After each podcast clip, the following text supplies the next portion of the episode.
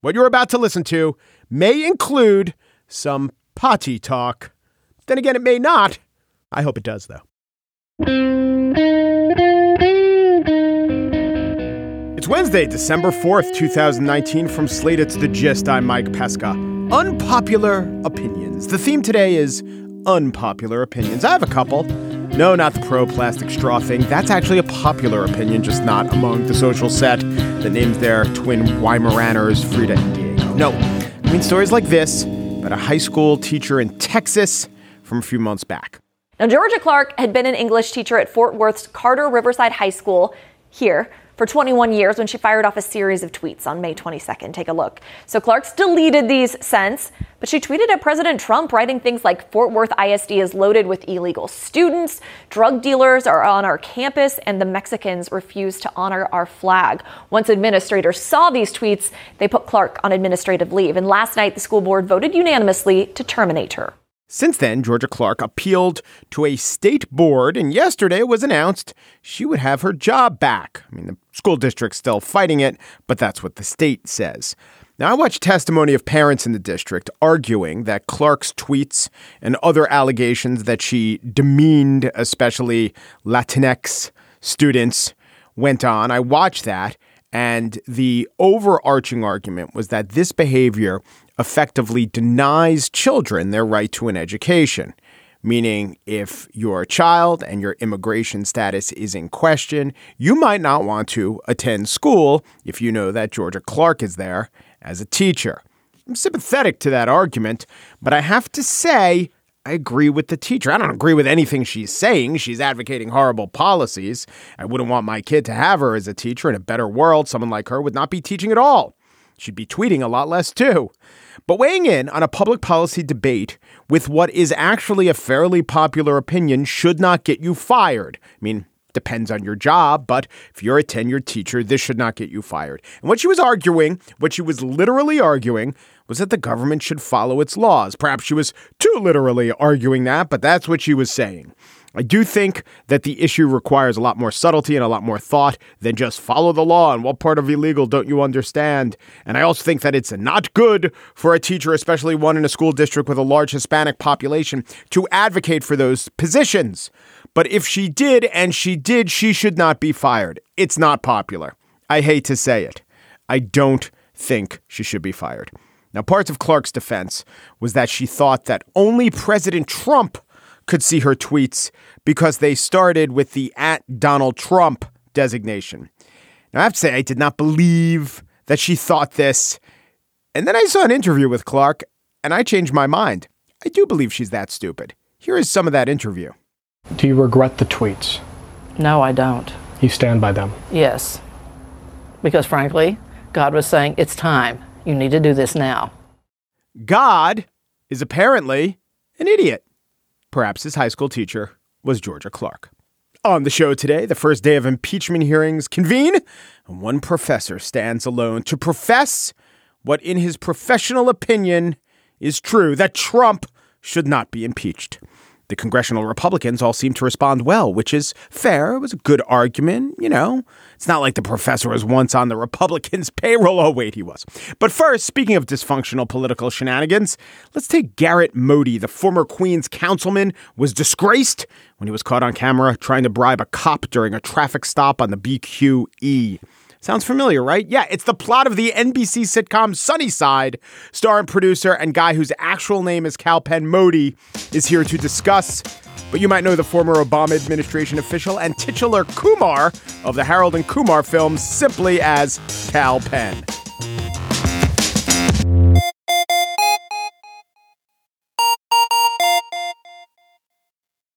Not since former Undersecretary of the Treasury Stuart Eizenstat took a sabbatical to reprise his role uh, as Undersecretary number two in a Smokey and the Bandit sequel. Has a White House staffer done what Kal Penn did in 2010? He left the White House for a little while. He did a very Harold and Kumar 3D Christmas. Then he came back. Kal Penn is a political operative and also a creator of very witty television shows, including the new Sunnyside, in which he plays actually a disgraced former politician who tries to make good by helping a ragtag group of immigrants stay in this country. If you haven't seen it, it's got the community, good place, Brooklyn Nine-Nine vibe. In fact, Mike Schur, one of the producers of those shows, is also on this show. Kal Penn's here. Thanks for coming on, Kal. Thanks for having me. I gotta. Is is that example accurate? No, the, the Stuart Eizenstat? Yeah. No. Okay. I, um, because he's my go-to secretary. Okay, I was of like, wait, Treasury. because the I I my my go to response when Yeah. someone's like, "You're the only person who's ever done that," except for President Reagan. I was like, well, there's also Ben Stein, but Ben Stein is sort of an awkward example, but also a great one because he was Yes. a speechwriter, obviously like huge Republican conservative operative. You know, like I, I kind of took two and a half years off of playing a stoner or a doctor. ben Stein is the real deal of having gone back and forth into those. Yes, but you know, removing Ben Stein and his monetary philosophy from the Ford administration, that was probably the best thing he's ever done for this country. Right, fair. um, so, did you want to do this because you wanted to tell the story of immigrants in America today? Was that the main thing? The main so I co-created the show with Matt Murray, who's who's my uh, my writing partner here, and um, no, I think the biggest reason that we created the show was I was on a short-lived sitcom about five years ago. So imagine now, obviously this is a timely immigration sitcom, but five years ago things, at least in the media, weren't quite as polarizing as they are now, right? And that show ended, and my producing partner said, uh, "Hey, what's your dream scenario? Like, what's your dream show?" I said, "Well, if I if I was going to do a dream show that I would create, Yeah. it would first of all be about a semi-likable, unlikable, flawed character, sort of like Donaghy from Thirty Rock." That type of a character, but it would take place in New York City. It would be Maybe not so self-aware because there's all those jokes there. yeah, yeah, Yes, yeah. yes. No, right. Not not as self-aware, but certainly aspirational and the kind of comedy that you can watch and feel like you're hanging out with a bunch of your friends. I also grew up watching, you know, Seinfeld and, and shows that take place in New York but are very homogenous. And I grew up right outside of New York City, never really saw communities like mine on TV. And I thought, well, there's got to be a fun like now that said, look, I can't tell you how many Indian uncles there are who remind me of Jason Alexander's character. Oh, yeah. Right? like there are just so many Costanzas. Costanza's universal. Well, I don't have to tell you. The Indian and Jewish Oh, it's you know, the overlook. I grew up in New. Jersey. It's like You grew up in Montclair, right? I was born in Montclair. I grew up uh, right outside of Freehold. Montclair is like the most diverse town Yeah. in New Jersey, and Sunnyside's the most diverse place in America. Exactly. Queens is the most diverse place in America. So it was a combination of like, A, you, you know, you write a comedy, you just want to make people laugh, period. Right. Obviously, in the last five years, I took three years to go do a show in Toronto. I was on Designated Survivor, came back from that, and then only in the last year started seriously developing Sunnyside with Matt Murray and Mike Schur.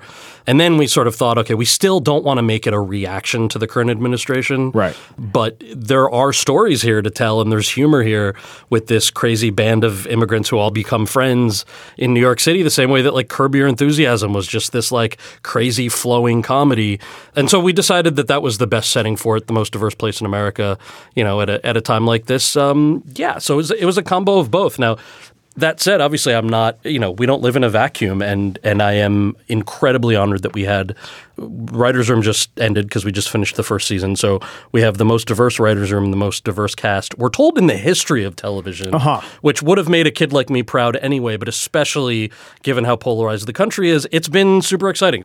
Now, there must have been, there definitely was discussion of you have these characters and you definitely want to be sympathetic to them, but it's a comedy. They have to have flaws. But you know, there's something a little bit perhaps fraught if the flaws are A, stereotypical, or B, you know, a bit of a mockery of the mm-hmm. characters. And yet at the same time, you know, every good sitcom mocks its own Yeah, yeah. characters. So, what was that like? Were there lines? Were there questions about like what kind of funny accents to lean into or not lean into? Yeah, great question. So I am not of the belief that this binary conversation of is a character positive or negative in terms of representation, I'm not of the belief that that's helpful to anybody. Yeah. If anything, it makes content boring and dehumanizing. There's a this old adage that I think John Cho talked about a lot where he's like, you know, I'm so sick of people offering me the part of the good Asian cop. Yeah. Like, what's the point? So he's a good Asian cop?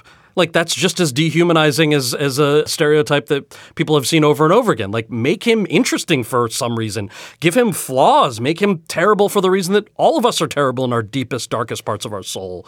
You know, like all of that. So for us, I think part of it was look, every single writer is either an immigrant or the immediate family member of an immigrant. And by the way, super easy to do. There's this misnomer in Hollywood that it's hard to find diverse casting or diverse writers' room. Not true our mandate was bring us the funniest people and also people who could relate to this material and make our stories better. And that's who we ended up finding. Same Yeah. thing with the the cast. The cast is the most diverse cast in TV history for a reason, and it it's not tokenization. We live in an industry that often confuses tokenization with true representation.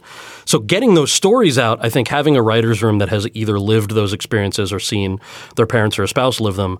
It's little things like so. Demir and Dario, these two Bosnian American uh, writers we have, they're obviously hilarious, which is why we we hired them. But they told this story one day in the writers' room about the conversation was like, "Hey, anybody have any weird things your like parents or grandparents did when you got sick?"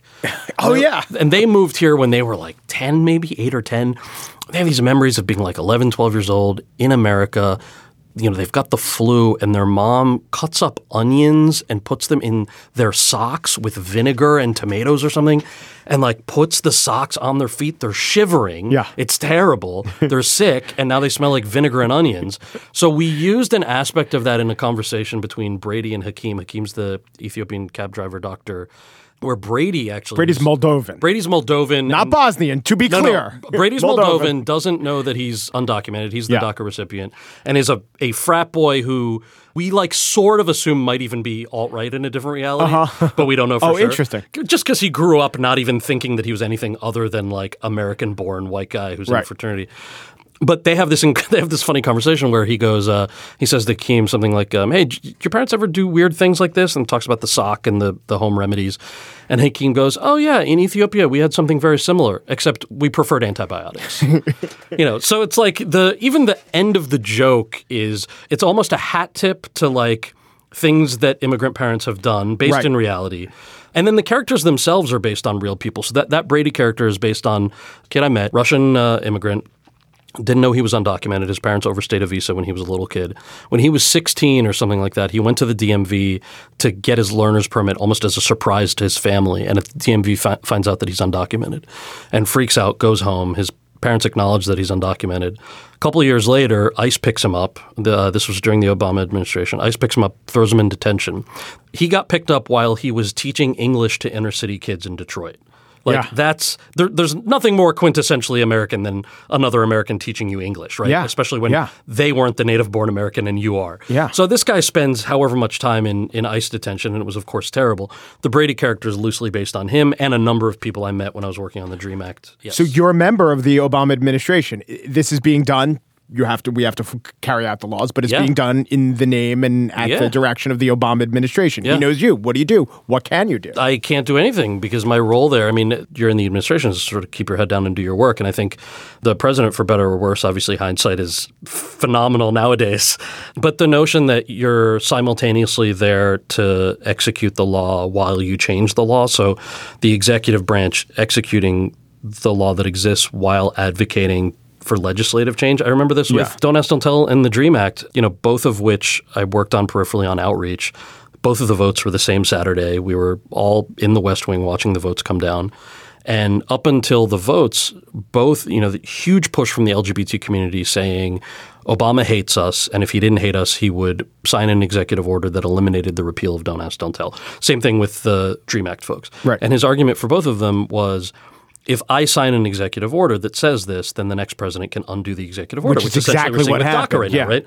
And so, thankfully, you know, there was a legislative fix for the repeal of Don't Ask, Don't Tell. Unfortunately, there wasn't for the Dream Act, which everybody forgets fell short by five Democratic votes. I think all five of those senators are no longer serving, but you know, that's a prime example of like the conversation between legislative fixes and and executive orders. Very much was tied into that experience. And that, of course, informs the characters that I'm creating. The Joel Kim Booster and Poppy Liu's characters, they play these insane twins. And you mentioned, you asked me about the casting, and I, I should mention I, this ties into both the politics of it and the casting. So, Allison Jones brings us, of course, the funniest actors, period.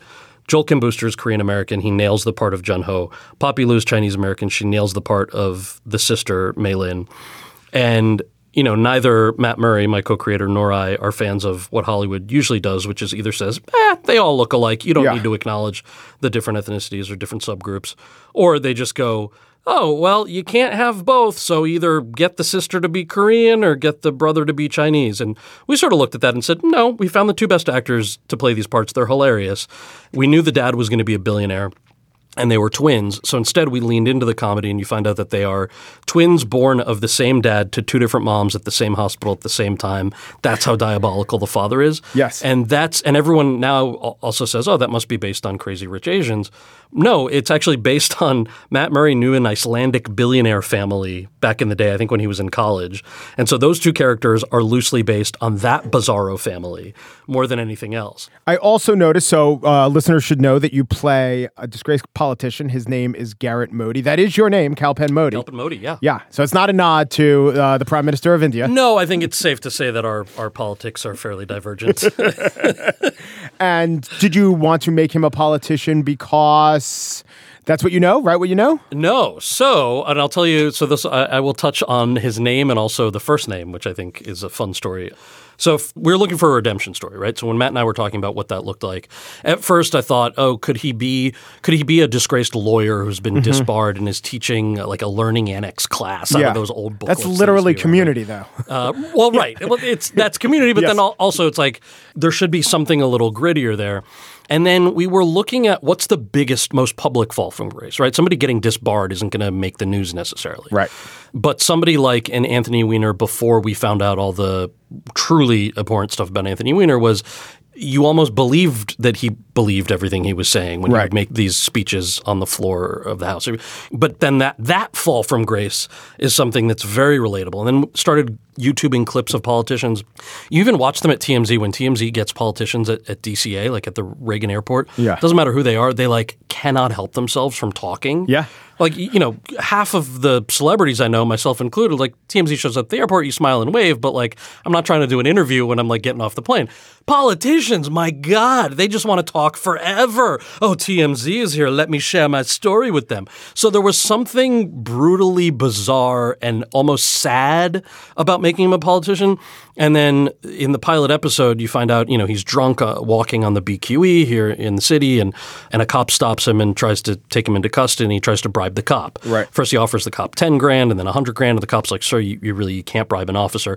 Finally, he goes, "Okay, I'll give you a million dollars." The cop's like, "Please, sir, you can't do this." And then he goes, "Okay, I will give you if you let me go.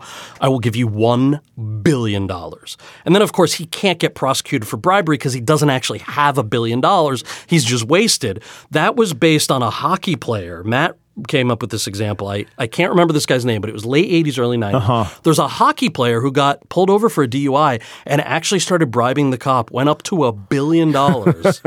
so it's an amalgam of like a, awesome. a pre sex offender Anthony Weiner and a hockey player where we thought this fall from grace is way more interesting than a fall from grace from anyone else. So Garrett and his sister Mallory are named Garrett and Mallory because almost every role I've played, like I've played roles with Indian names, and then you know a lot of folks in the Indian community go, "How come his name can't be Seth or Andy?" Mm-hmm. Then I play a guy named Lawrence or Seth on Designated Survivor, and they go, "How come his name can't be Samir?" And you're like, "Okay, I get it because I, I- truly representation does matter a lot, but nobody's going to be happy with this conversation, right? Whether his whether he's got a, a white name or an Indian name, and I take issue with even describing it that way, people are going to be either happy or upset." So, like, what do we do with my show? Like, I'm creating this show. And we thought, what a fun story if you find out that his parents moved to America and they love American television and their favorite show is Diff'rent Strokes. And they love Mrs. Garrett from Diff'rent Strokes. They're like, she's so hardworking, Mrs. Yeah. Garrett. And then they discover the facts of life. And they're like, wait a second, Mrs. Garrett is in two different shows? She is truly the most hardworking person in America. Our firstborn son has to be named Garrett after Mrs. Garrett so that he's also hardworking. Then they get into family ties and they, like, Mallory's a bit of a slacker, but she's got a charm. Let's name our daughter Mallory. Then, of course, Garrett becomes the slacker despite Mrs. Garrett being so hardworking. Mallory becomes the overachieving daughter despite the fact that the facts of life, Mallory is the slacker. So there's this whole, like, I don't know if subversive is the right word for it, but there's this whole backstory of why they're named Garrett and Mallory. So originally it was Shaw, Garrett Shaw, and our set design guys had come up already with the Garrett Shaw promotional materials and the stuff that we needed for the election scenes. right. right. And then we found out from legal that there is a Garrett Shaw in America apparently, and so the name didn't Does clear. he have good politics? I don't know. he might be a doctor or something. Yeah. And so we had to come up with a different name, and the design guys were like, it would really help us out if it could be a four letter name because then we don't have to redesign all the posters. We can just drop in the letters. So I said, all right, well, what about my real last name, Modi? Kal Penn is the creator and the star and one of the co-producers of Sunnyside. It is available for your delectation on Hulu. And how many episodes are you going to 11 episodes. The 11th one drops on uh, December 5th. So full streamable season. It was supposed to be 10, and they gave us one more, which is nice. So Hulu, NBC.com, Roku, and YouTube name, TV. We could just name every technology available. Well, except uh, it's not on Amazon Prime or Netflix, but it's on all the other platforms. So if you only subscribe to seven of them, you'll have access to it. Kal, great to meet you. Likewise, thank you.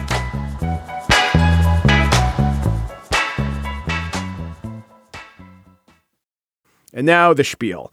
The first day of official impeachment hearings went off without a hitch, which was bad news for House Republicans who are playing the full hitch defense.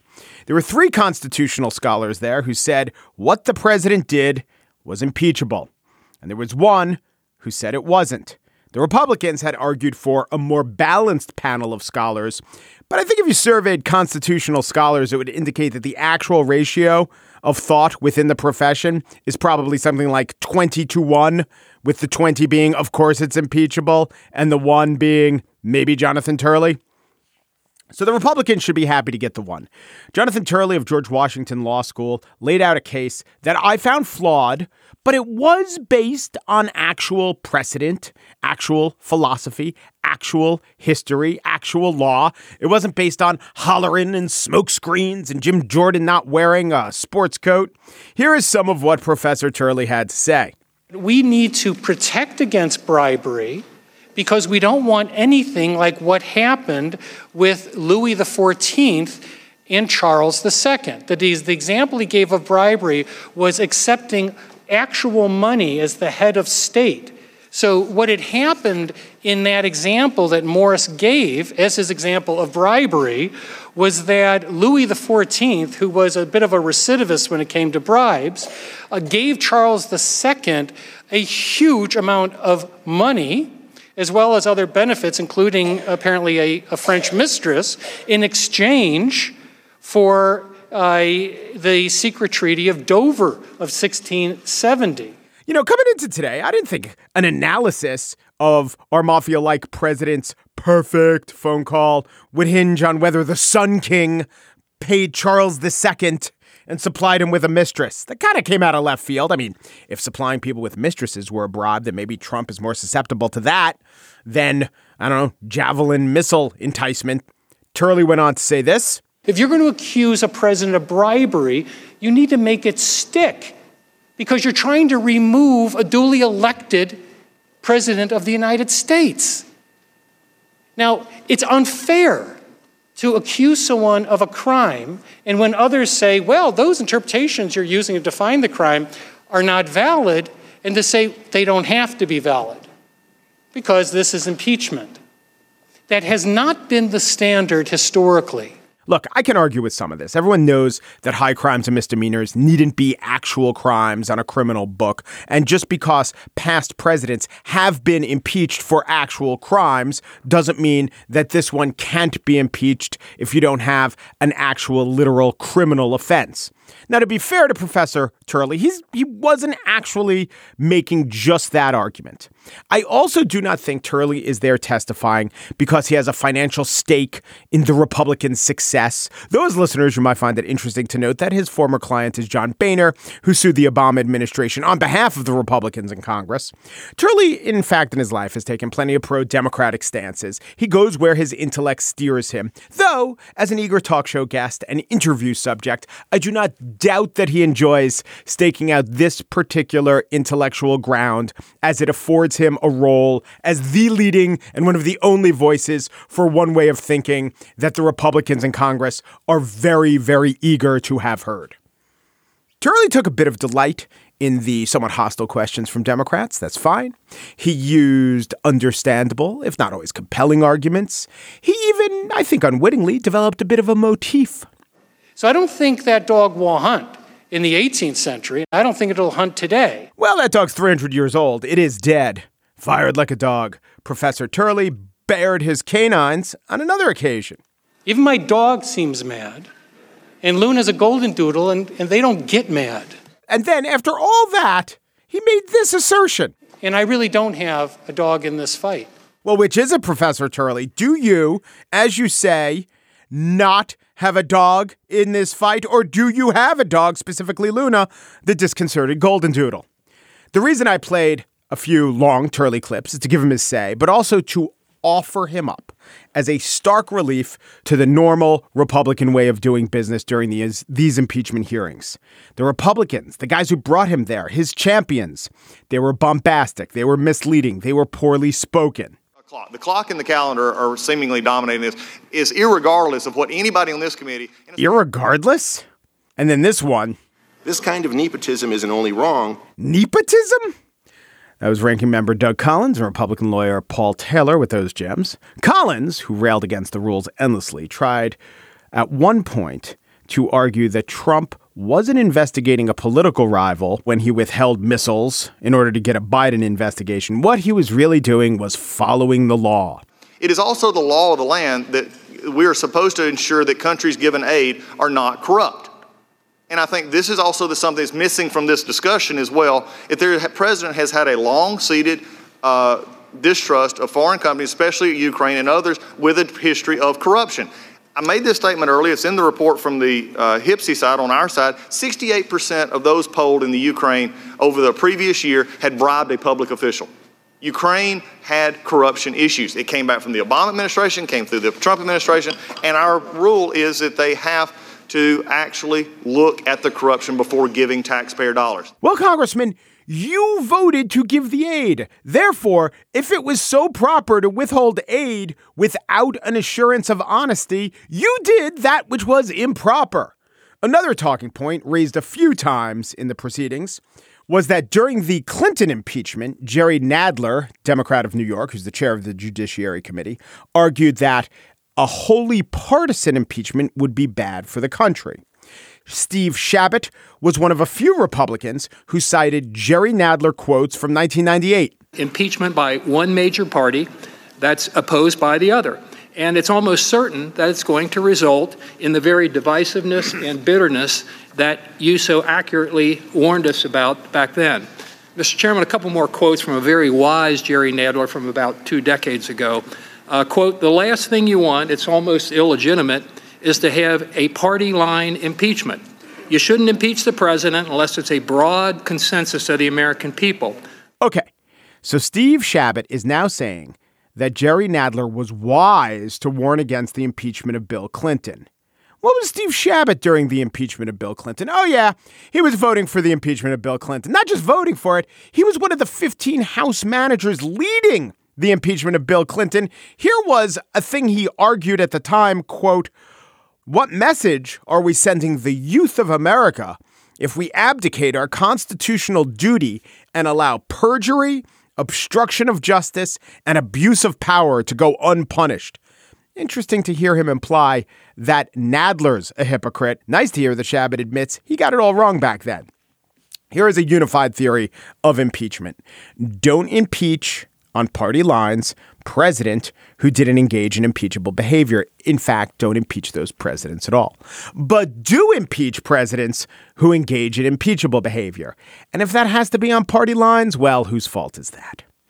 Today's proceedings, featuring as they did the only well thought out rebuttal to impeachment by an expert and a lot of nonsense and hoo ha by the officials who brought them there, got me to thinking why don't Republicans make better arguments, not worse arguments? Steve Inskeep, host of Morning Edition, tweeted recently that NPR, desirous of the steel man argument, which is the 180 degree version of the straw man, so let us hear the other side's best argument, is what he's after. He had Jonathan Turley on. He considered that the steel man argument. From what I've heard, all the arguments, it seems to be the best, and it's not great. But what NPR did was engaged in proper discussion and debate based on reasonable interpretation of basic facts. Good. Journalism should go there. So should argumentation. But then Inskeep went on to say that such a discussion was impossible with Jim Jordan or the other House Republicans who prefer not to make the reasonable argument, but insist on, with great volume and verve, in making the unreasonable one. Why? Why make the worse argument? I would guess it's because they think it works better. It could be that they can't tell which arguments work, just as they can't tell that theirs is the worse argument. But I think they can. I suspect they need to make the unreasonable argument because a reasonable argument will depend on that specific attribute, reason. And the Republicans know that overall reason is not a quality that's in their favor.